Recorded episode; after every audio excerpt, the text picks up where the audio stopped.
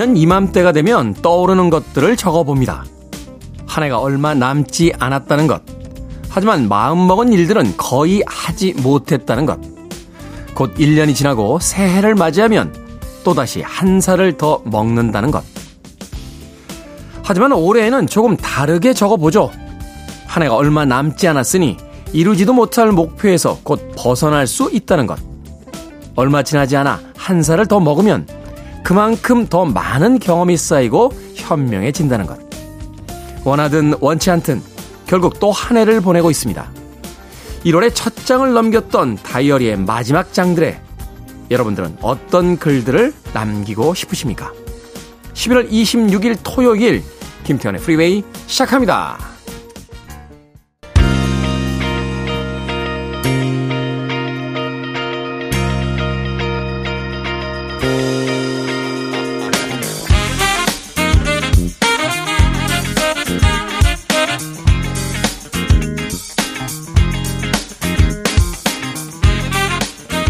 빌보드 키드의 아침 선택 김태훈의 프리웨이 저는 클 태 자 쓰는 태디 김태훈입니다.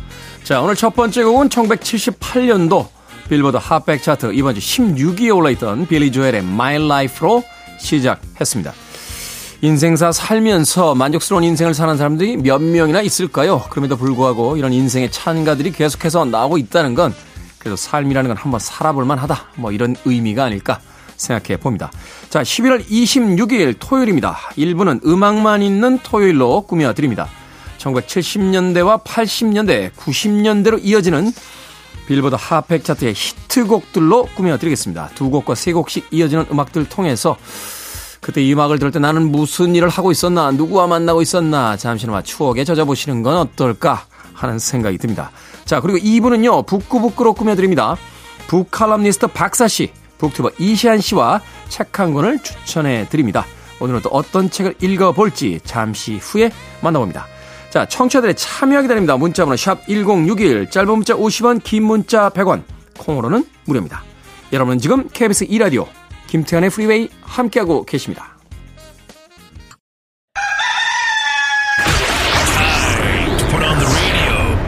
김태훈의 프리웨이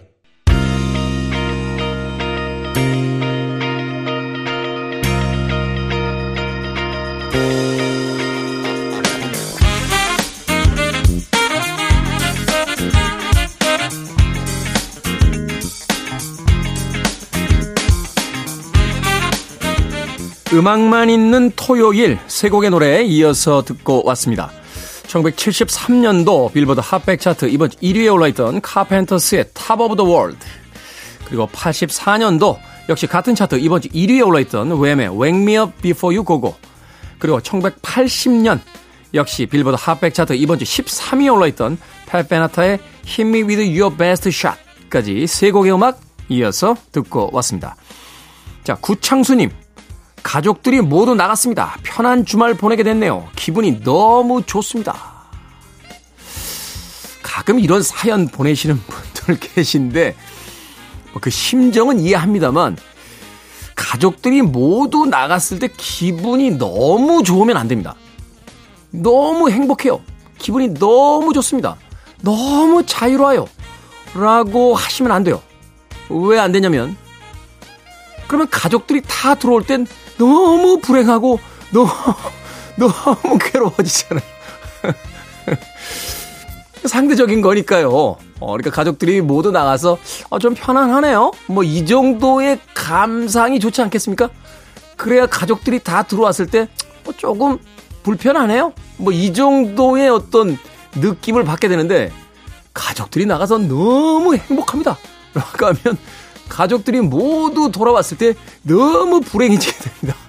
그러니까 아, 가족들이 나가거나 혼자 있을 때는 그냥 조금 기분 좋은 거로, 예, 조금 편안한 거로, 예, 조금 홀가분한 거로 예, 생각해야 되지 않나 뭐 그런 생각을 해보게 됩니다.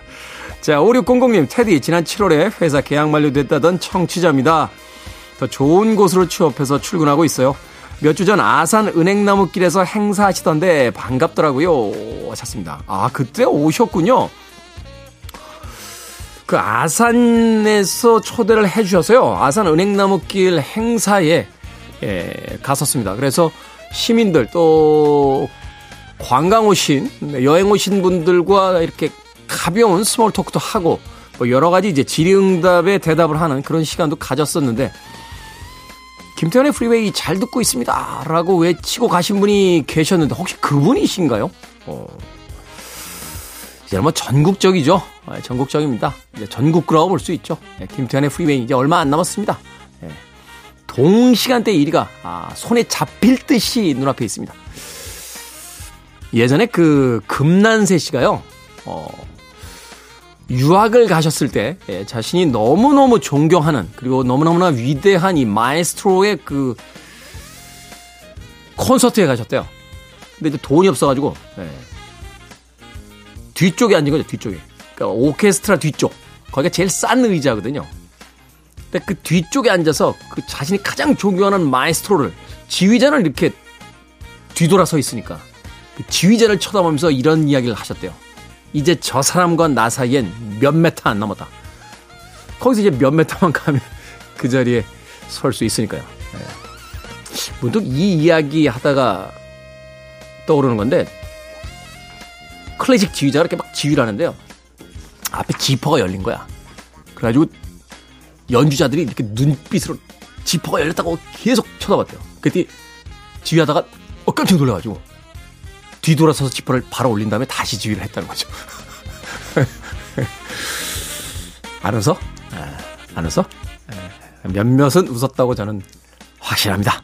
자, 멘트에는 실패도 아, 유머에는 실패해서는 안 됩니다. 청취율 1위에 도전하는 DJ로서. 자, 1985년도로 갑니다.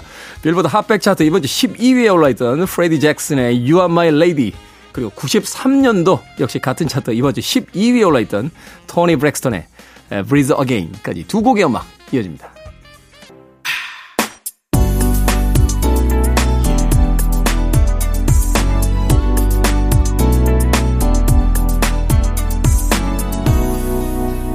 김태훈의 Freeway.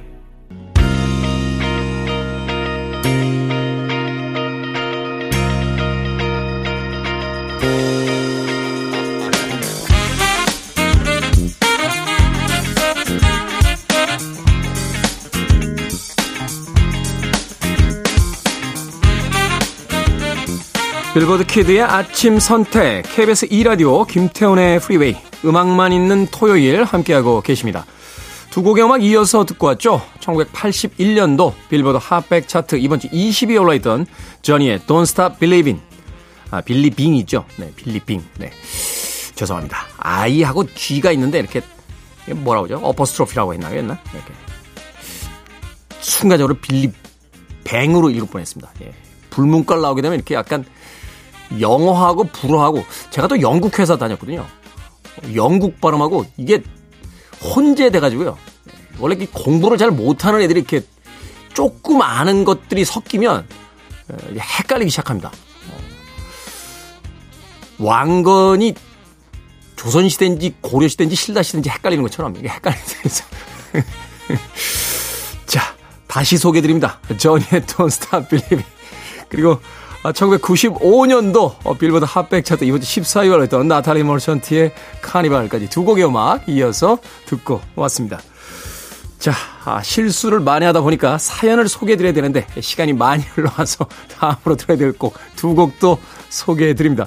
자, 1993년 들어갑니다. 빌보드 Hot백 차트 이번 주 8위에 올라있던 머라이어 캐리의 Hero 그리고 91년도 역시 같은 차트 이번 주 1위에 올라있던 마이클 볼튼의 When a Man Loves a Woman까지 두 곡의 음악 이어서 들려드립니다. You're listening to one of the best radio stations around. You're listening to 김태훈의 Freeway. 빌보드 Kid의 아침 선택 KBS 2라디오 김태훈의 프리웨이 함께하고 계십니다. 1부 끝곡은 1971년도 빌보드 핫백 차트 4위에 올라있던 샬라이트의 Have You Seen Her 듣습니다. 저는 잠시 후 2부에서 뵙겠습니다.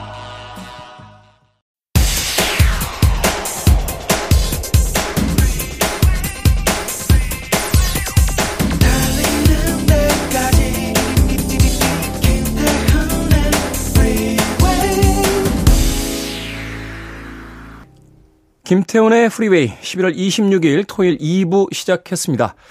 Take That 출신의 영국을 대표하는 슈퍼스타죠. 로비 윌리엄스의 The Road to Mandalay 듣고 왔습니다. 이 곡은 한때 우리나라 항공사 아, 또 주제곡으로 사용이 돼서 많은 인기를 얻기도 했습니다. 자, 2부는요, 예고해 드린 대로 잠시 후 북구북구로 꾸며 드립니다. 북튜버 이시안 씨, 북칼럼니스트 박사 씨와 함께 오늘은 또 어떤 책 이야기를 나눠보는지 잠시 후에 만나봅니다.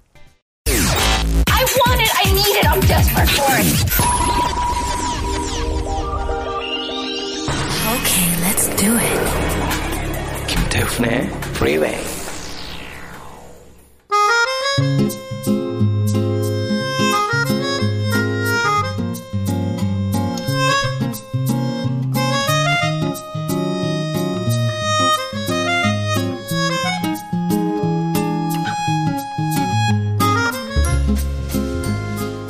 듣고만 있어도 지성과 감성이 풍부해지는 느낌. 북구북구. 북튜버 이시안 씨, 북칼럼니스트 박사 씨와 함께 합니다. 어서 오세요. 네, 안녕하세요. 자, 지난주에 에, 페터 한트케의 페널티킥을 앞둔 골키퍼의 불안. 네. 워낙 시달려서.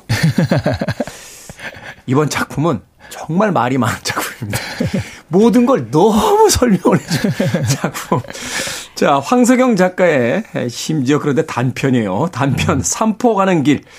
오늘 소개해 드립니다. 자, 황석영 작가, 뭐, 문학의 조예가 깊지 않으신 분도 황석영 작가에 대한 이름이야. 아, 이미 다 알고 계시리라 생각이 됩니다만 그래도 어떤 작가인지 이시안 씨가 좀 소개를 해 주십시오. 네, 소설가죠. 1943년생이시고요.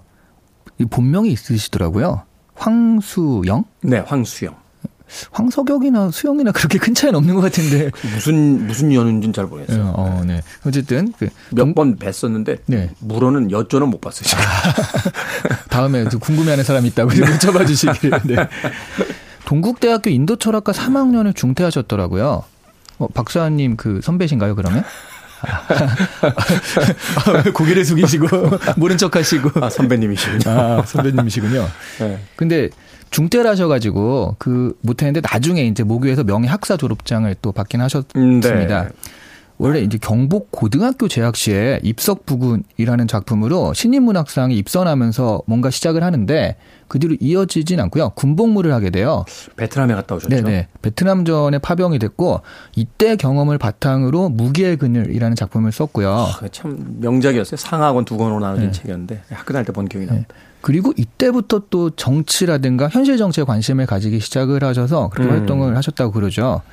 1970년에 탑이라는 작품이 조선일보에 당선되면서 이제 문단에 복귀를 하신 거고요. 그 다음에 그 대표작 중 하나인 객지가 객지. 발표됐습니다. 이 작품부터 뭔가 그런 리얼리즘의 바탕을 둔 그 민중적 뭐 그런 거 있죠. 현실 파악이란 입장 뭐 그런 것들 노동과 생산의 문제 부와 빈곤의 문제를 사실 예전에 한국 문학에서 뭐 순문학이란 이름으로 그런 걸 잘 안 다뤘었는데 네. 이때부터 좀 본격적으로 다루기 시작하신 분이라고 그러죠. 참여 문학과는 또 다른 어떤 형태로서 그 문학에서의 작가의 시점이 어디에 있어야 되느냐 이걸 네. 또 명확하게 또 하셨던 또 작가님이 네. 또 하시죠. 70년대 이후부터는 또 광주로 내려가서 민주화 운동가로 활동을 하시고요. 그때 뭐 무기의 그늘과 장길상 같은 경우도 그때 많이 이제 집필이 됐고 발표는 80년대 에 됐지만 그 그걸 바탕으로 집필이 많이 됐다고 그럽니다. 어 그리고 사실 이분은 또 유명한 게 또 북한에 갔다 오신 북에 갔다 오신 뒤에 독일에 가 계셨나요? 그러다 결국 이제 네. 자진해서 네. 어, 국내로 들어오셔서 이제 옥살이 하셨죠. 네, 테디가 말했듯이 그 요즘 친구들도 아는 게 이런 얘기를 좀 바탕으로 예능에 나와서 많이 얘기를 하셨거든요. 그러니까 아, 나 저 사람 알아. 이런 식으로 요즘 친구들도 알더라고요.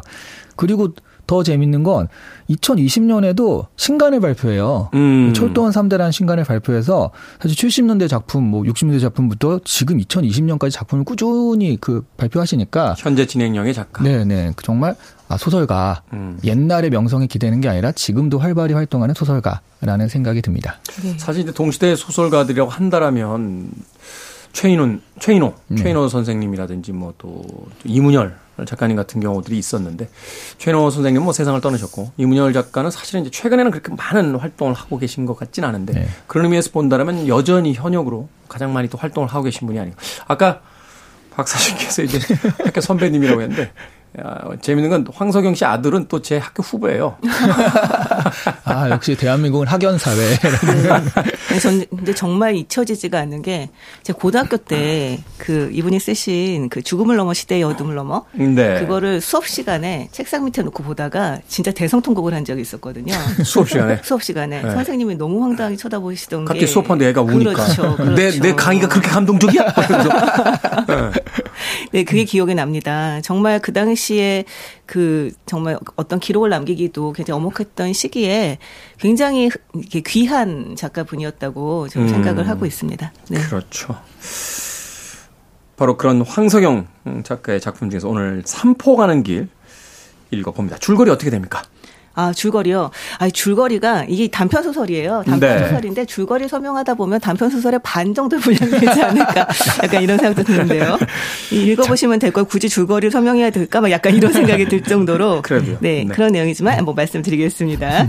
이 공사장에서 일하던 그 영달은 이 하숙을 치던 청주댁과 바람을 피우다가 남편에게 걸려서 아주 급하게 도망을 치게 됩니다. 네. 그러다가 이 삼포로 간다는 정가를 만나요. 그래서 음. 같이 동행을 하게 됩니다. 음. 이 정가는 고향이라서 간다라고 하는데요. 뭐 딱히 뭐 갈 곳이 없었던 정처가 없었던 영달은 뭐 말동무라도 있으면 좋지 뭐 이런 마음으로 그를 따라가게 됩니다. 네. 이 가던 길에 그들은 이제 도망치는 술집 여자인 백화를 만납니다.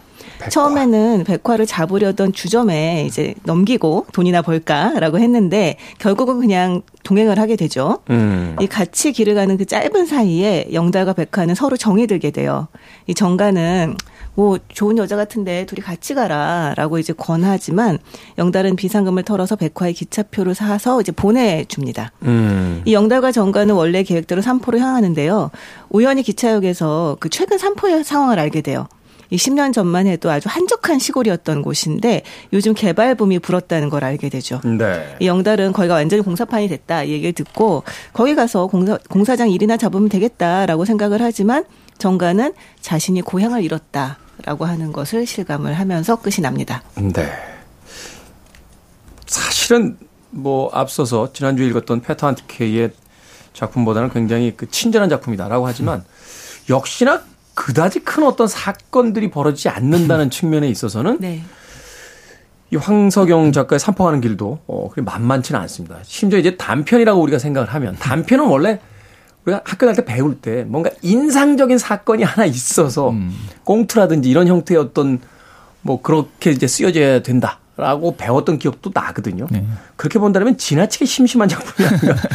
그러니까 뭔가 갈등도 거의 없고 뭐이 등장인물 세 명이 그냥 담담히 자기 길을 가는 뭐 그러다 뭔가 벌어질 것 같다가 벌어지지도 않고 뭐 이런 어떤 줄거리에서 이제 끝나게 되는데 어떻게 두 분 읽으셨는지. 아, 그러니까 비슷하게 두 번의 포인트가 있거든요. 하나는 그러니까 갈등이 일어날 만한 재밌을 만한 게 이 정가와 영달이 백화를 처음 만나가지고 잡으려고 했을 때 네. 원래는 이 사람을 잡아오면 뭐 얼마 하는 식으로 해서 잡으려고 했었잖아요. 사전 이제 팔려갔던 여성인데 네. 도망치는 거니까 네. 잡으면 뭐 돈을 준다 네. 이런 이런 게 있었죠. 근데 백화가 한 마디 빽빽 그러니까 아유 죄송합니다 이러면서 그냥 우리가 의리가 있지 뭐막 어떤 뭐 갈등이 갑자기 쓰고 의리가 갑자기 생겼어. 없어지고 어, 같이 의리가 갑시다 뭐. 이렇게 네, 네, 되고요. 네. 음. 또 하나의 포인트는 그 썸 타는 부분 네. 영달과 백화가 살짝 썸 타는 부분 같은 게 있잖아요.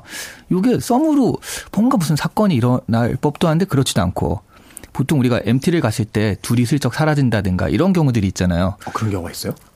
아, 많이 없어요. 아니 저 저는 과대표였기 때문에 사라질 아, 수가 없습니다. 네, 아, 제가 계속 행사를 진행해야겠어요. 그래서 그런 썸 타는 게 뭐 진짜 어떤 장면들이 아니라 그냥 우리가 지금 썸 탄다라고 말해서 그렇지 사실은 그렇지도 않거든요. 음. 이런 부분이 좀 살릴 수 있는 부분을 안 살린 게 또 일부러 그런 것 같다는 생각도 들고요. 음. 그래서 말씀하신 대로 되게 심심하지만 사실 그런 거 있잖아요.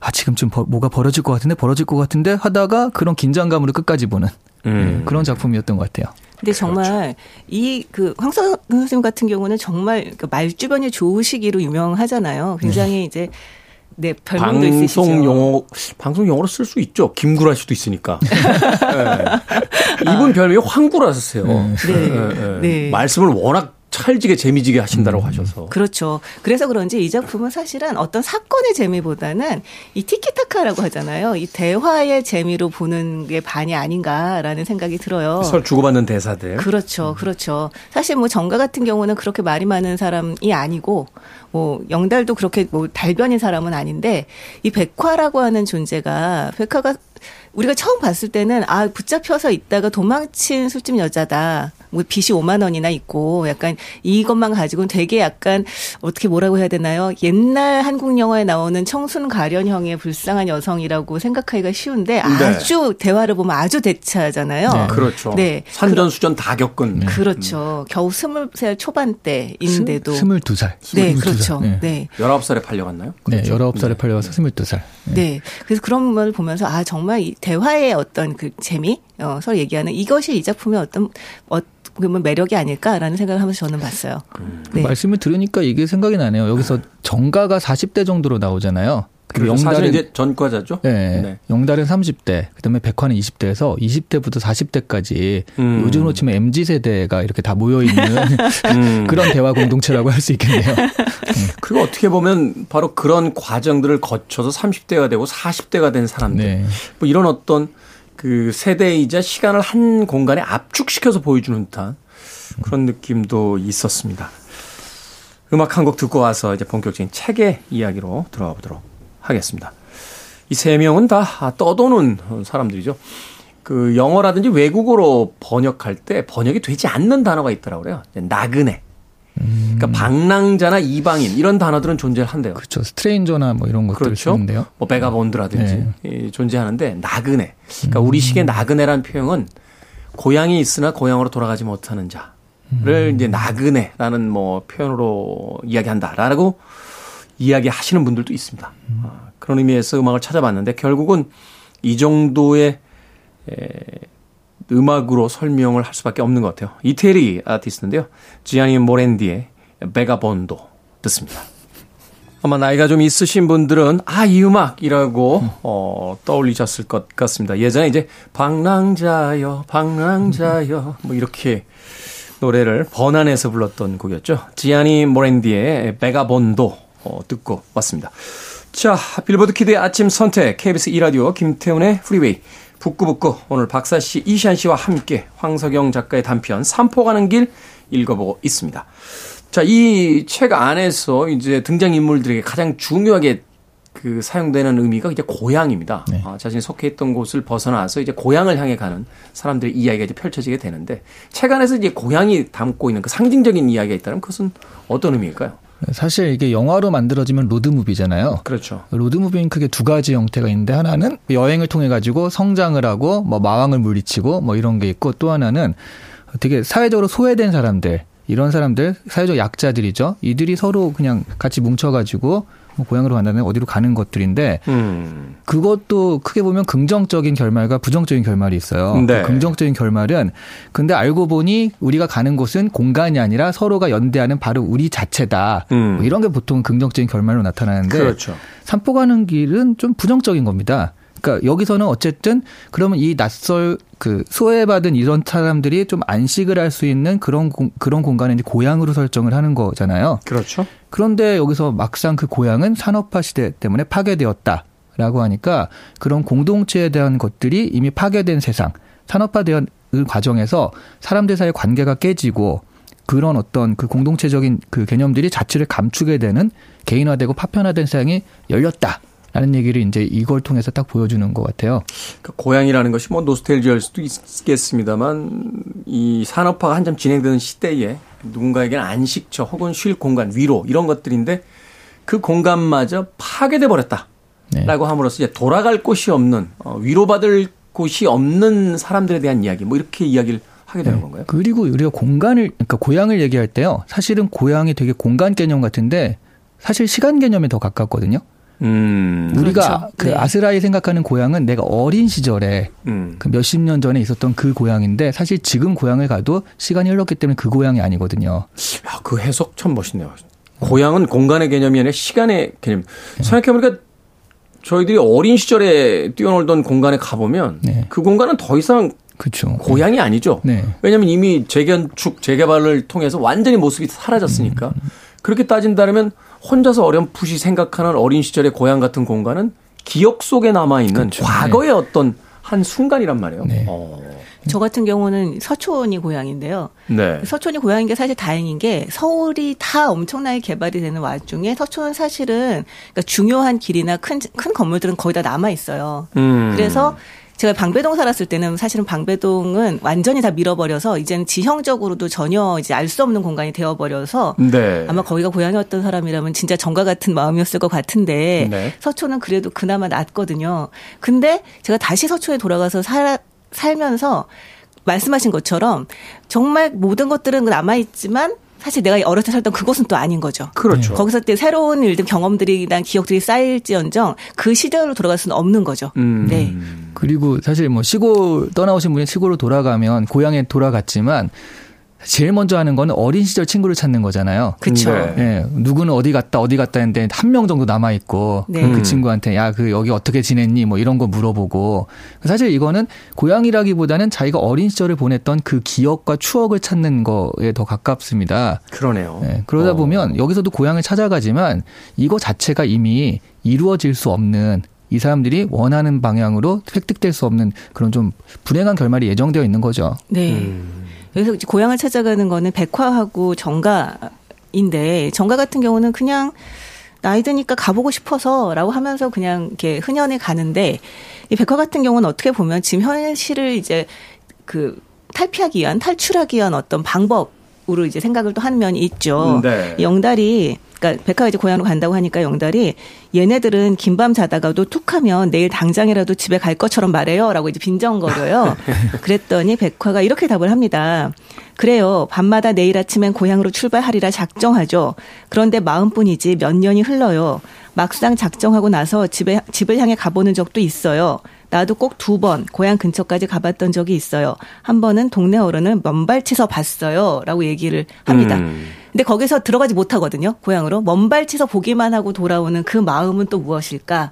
그러니까 고향이라는 곳이 그냥 쉴 곳이라고 편하게 말을 하기가 너무 어려운 게 보통은 고향을 떠날 때는 금이 환양을 기대하면서 떠나잖아요. 그렇죠. 근데 자기가 지금 현재 고향을 가면 너무 추레하고 지치고 망가진 모습으로 갈 수밖에 없는 거잖아요. 음. 그러니까 이 사람들은 현, 현실을 벗어나서 쉬러 가고 싶 다고 생각은 하지만 결론적으로는 영원히 도착할 수 없는 곳이 또 고향이기도 한 거예요. 음, 네. 네. 그렇죠. 우리가 두 가지 사람으로 나눠볼 수 있을 것 같아요. 문학에 등장하는 어떤 사람들을 봤을 때 고향을 떠나는 자 와 고향으로 돌아오는 자.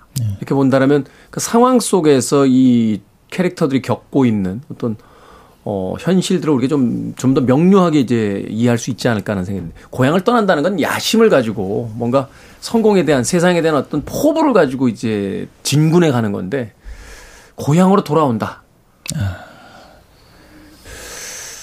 뜻했던 게 잘 안 되면, 네네. 예, 돌아가게 되죠. 근데 사실 그게 좋게 해석해졌을 때 야심을 가지고 떠나는 거지 정말 고향에 너무 살기가 힘들어 떠나는 경우들도 있습니다. 그러니까 그렇죠. 백화 같은 경우가 그런 경우죠. 어. 백화는 동생은 정말 많고 집은 가난하고 미래는 없고 어떻게 보면 고향을 탈출한 케이스라고 볼 수도 있을 것 같아요. 음, 이 네. 가출해서 이제 떠났다는 게. 근데 돌아가면 똑같은 현실이 기다리고 있는 거예요. 그러니까 백화한테 그럼 고향 가서 어떻게 살래? 그랬더니 뭐 그냥 시집 가고 그럴 거냐? 그랬더니 어떻게 내가 시집을 가냐? 동생들이 많아. 농사를 도와야지. 이렇게 얘기를 합니다. 그러니까 자기가 탈출했던 그 공간으로 다시 일테면 들어가는 그러니까 음. 지금 현, 현재가 물론 거기도 열악하지만 지금이 더 열악하기 때문에 예, 그나마 고향으로 가는 그런 마음인 거고 영달은 그 얘기를 들으면서도 알고 있죠. 백화가 거기에서 또 오래 버티지 못할 거다. 고향 간다고 해서 거기 살 수가 없을 거다라는 것도 알고 있는 그런 상황이기도 합니다. 네. 그러네요. 그렇게 해석을 해보니까 세 명이 다 고향에 대한 이야기가 다르네요. 네. 백화는 고향에서 너무 살기 힘들어서 떠났던 사람이지만 결국 거기서 실패하고 다시 그 자신이 애써 도망가고자 했던 고향으로 다시 돌아가야 되는 그런 상황이고 네. 정가 입장에서는 전과자 출신으로 나와서 어, 갈 곳이 없어서 고향으로 다시 향하는데 그 고향이 자기가 알고 있던 그 고향이 아니라 이제 개발을 통해서 완전히 달라져 버린 그런 어떤 낯선 공간으로서 존재하게 되고 영달 같은 경우는 아예 그것조차도 아닌 채 고향을 떠올리지도 아- 못한 채 그냥 부유하는 예. 이런 인물로서 이제 그려지게 되니까. 가장 네. 지금에 맞는 현대인이 아닐까 싶은데요. 음. 지금 아이들한테 고향이라고 하면 사실 옛날 사람들이 가졌던 그 아슬한 기억이 전혀 없어요. 음. 똑같은 아파트에 네, 고향 네, 어차피 네. 뭐 이런 거 해서 고향에서 주는 그런 어감이나 이런 것들이 굉장히 다르게 들리는데 네. 여기서 영달은 고향에 대해서 아무런 환상이 없거든요. 음. 그 지금의 가장 현대인의 모습이 좀 가깝지 않나 하는 생각도 들어요. 심지어는 떠나온 꽃조차도 그 기억할 수 없는. 네. 아 그렇게 읽어보니까 이 황석영 작가가 왜이 산포 가는 길에 세 명을 등장시켰는지 알 수 있네요. 어, 고향이라는 곳을 각기 나름의 어떤 의미로서 꿈꾸지만 그 모든 이들이 바로 자신이 꿈꿨던 의미에 도착하지 못하는 뭐 그런 것일 수도 있다. 그런데 어쨌든 말씀하시기로는 현대인이 그렇지 않나라고 생각 그 말씀을 하셨는데 이 세 명 중에서 가장 이를테면 열악하다고 해야 되나요? 그런 사람이 영달인 것 같아요. 고향조차도 없는. 없는. 그러니까 정가가 이제 고향이 그렇게 개발붐 때문에 다 사라졌다라는 얘기를 듣고 난 다음에 되게 절망하면서 아 나는 영달과 같은 처지가 됐다라고 이제 생각하는 부분이 나오거든요. 네. 영달은 해맑잖아요. 어 일거리가 많겠는데 하면서 맞아요. 음. 음악 한곡 듣고 와서 어, 삼포 가는 길에 대한 이야기 이제 마무리해 보도록 하겠습니다. 고향 하면 떠올리게 되는 곡이죠. 존 덴버입니다. Take Me Home Country Road.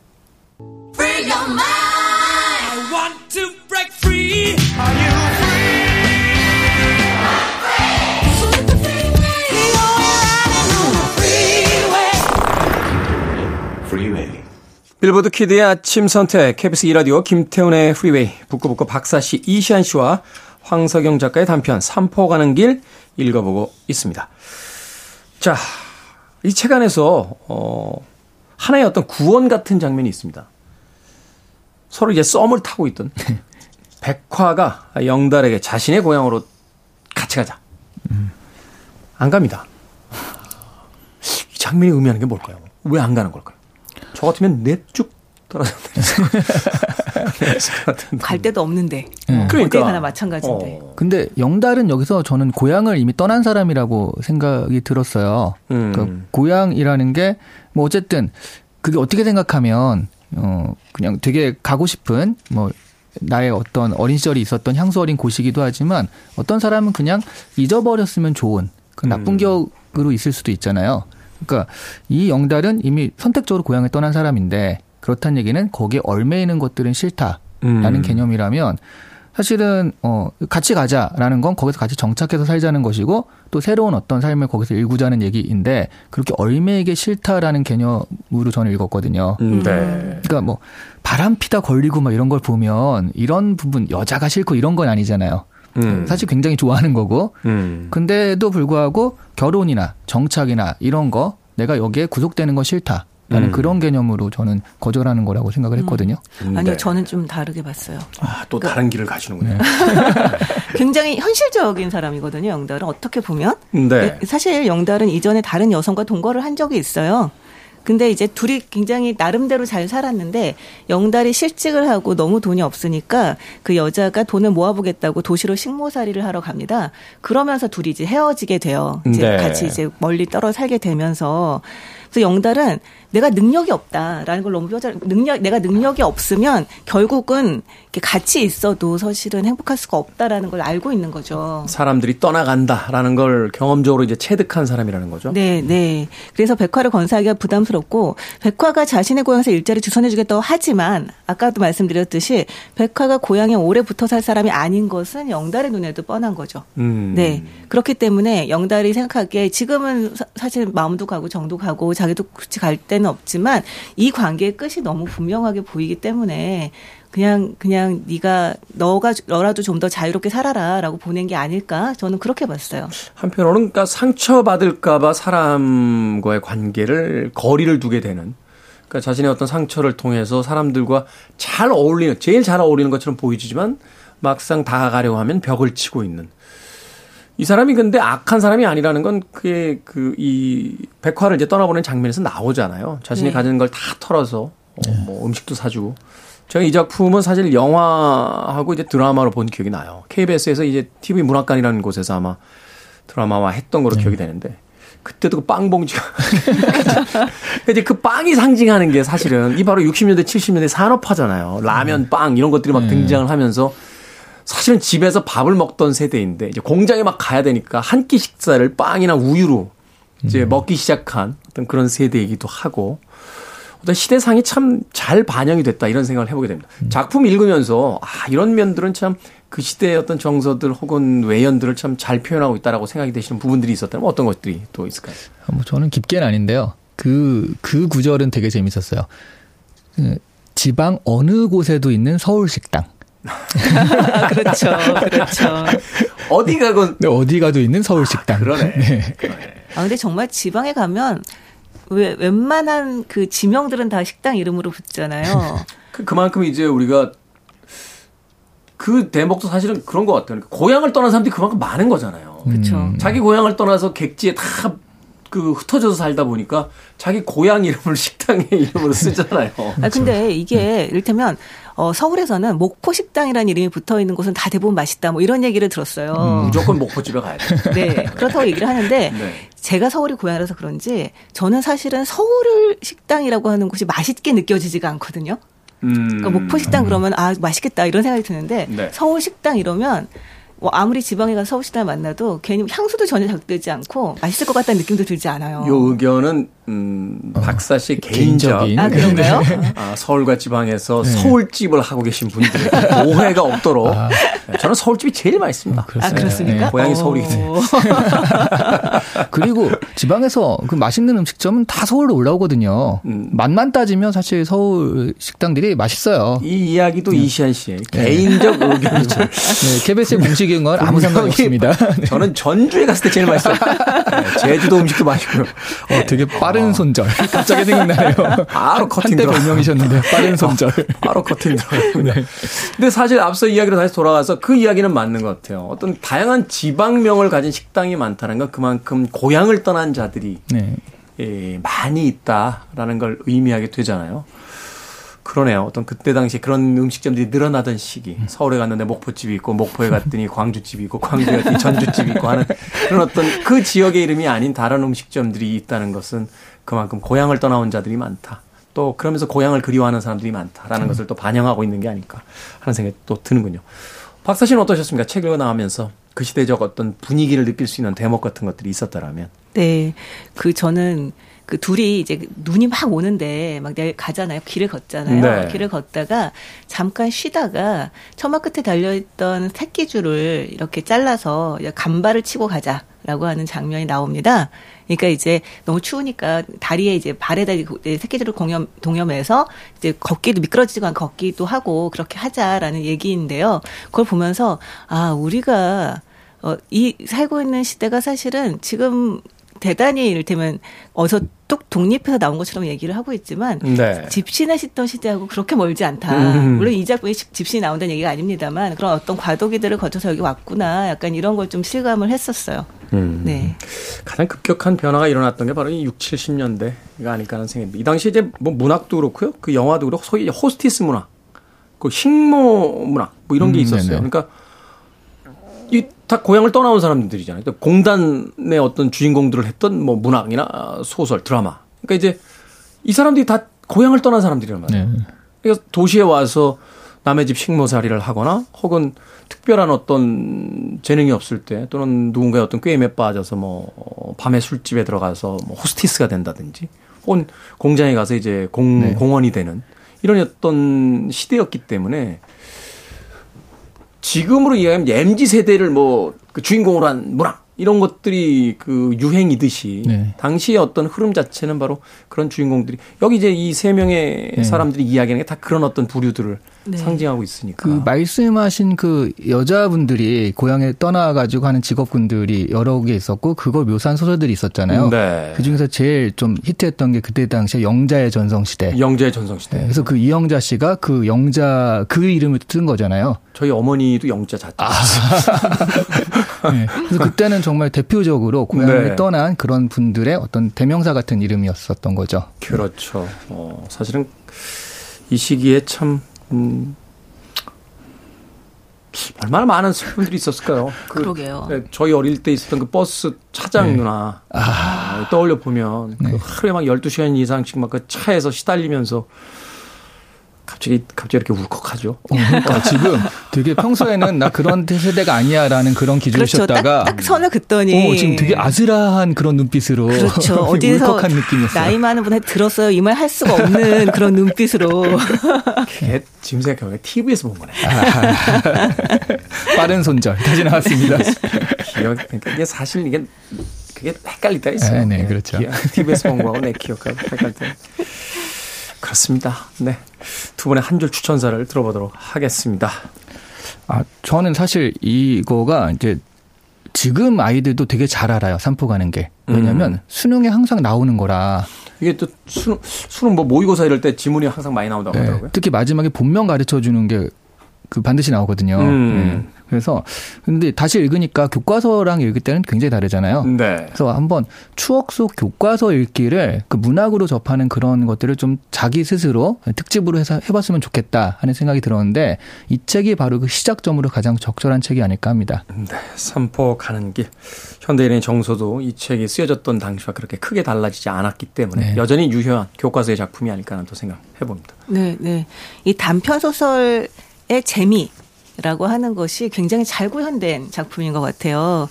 이 소설 읽기가 책 요즘에 책 잘 안 읽힌다 뭐 이런 분들에게는 단편 소설을 읽으면서 예열을 하기를 좀 권하고 싶고 또 단편 소설 중에서도 이런 작품을 읽으면서 어떤 대화의 묘미 이런 것들 맛을 보면서 이제 예열을 하시면 어떨까라는 네. 생각을 합니다. 알겠습니다. 자, 오늘 북구북구는 어, 황석영 작가의 삼포 가는 길 읽어봤습니다. 다음 주엔 그래픽 노블입니다. 그래픽 노블, 아, 만화책이구나. 라고 생각하시는 분들 계실 텐데, 어마어마하게 글이 많습니다. 음, 맞아요. 에, 아트 슈피겔만의 G. 라는 책, 심지어는 1권과 2권, 두 권으로 되어 있습니다.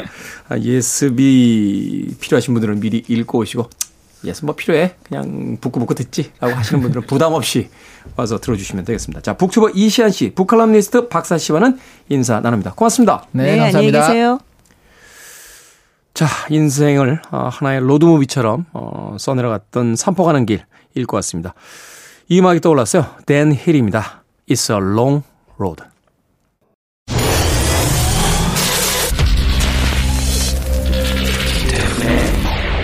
Freeway.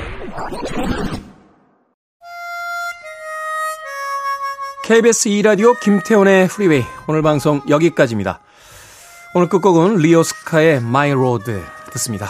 하모니카 연주로 어, 편안한 휴일 아침 시작해 보시길 바라겠습니다. 저는 내일 아침 7시에 돌아옵니다. 고맙습니다.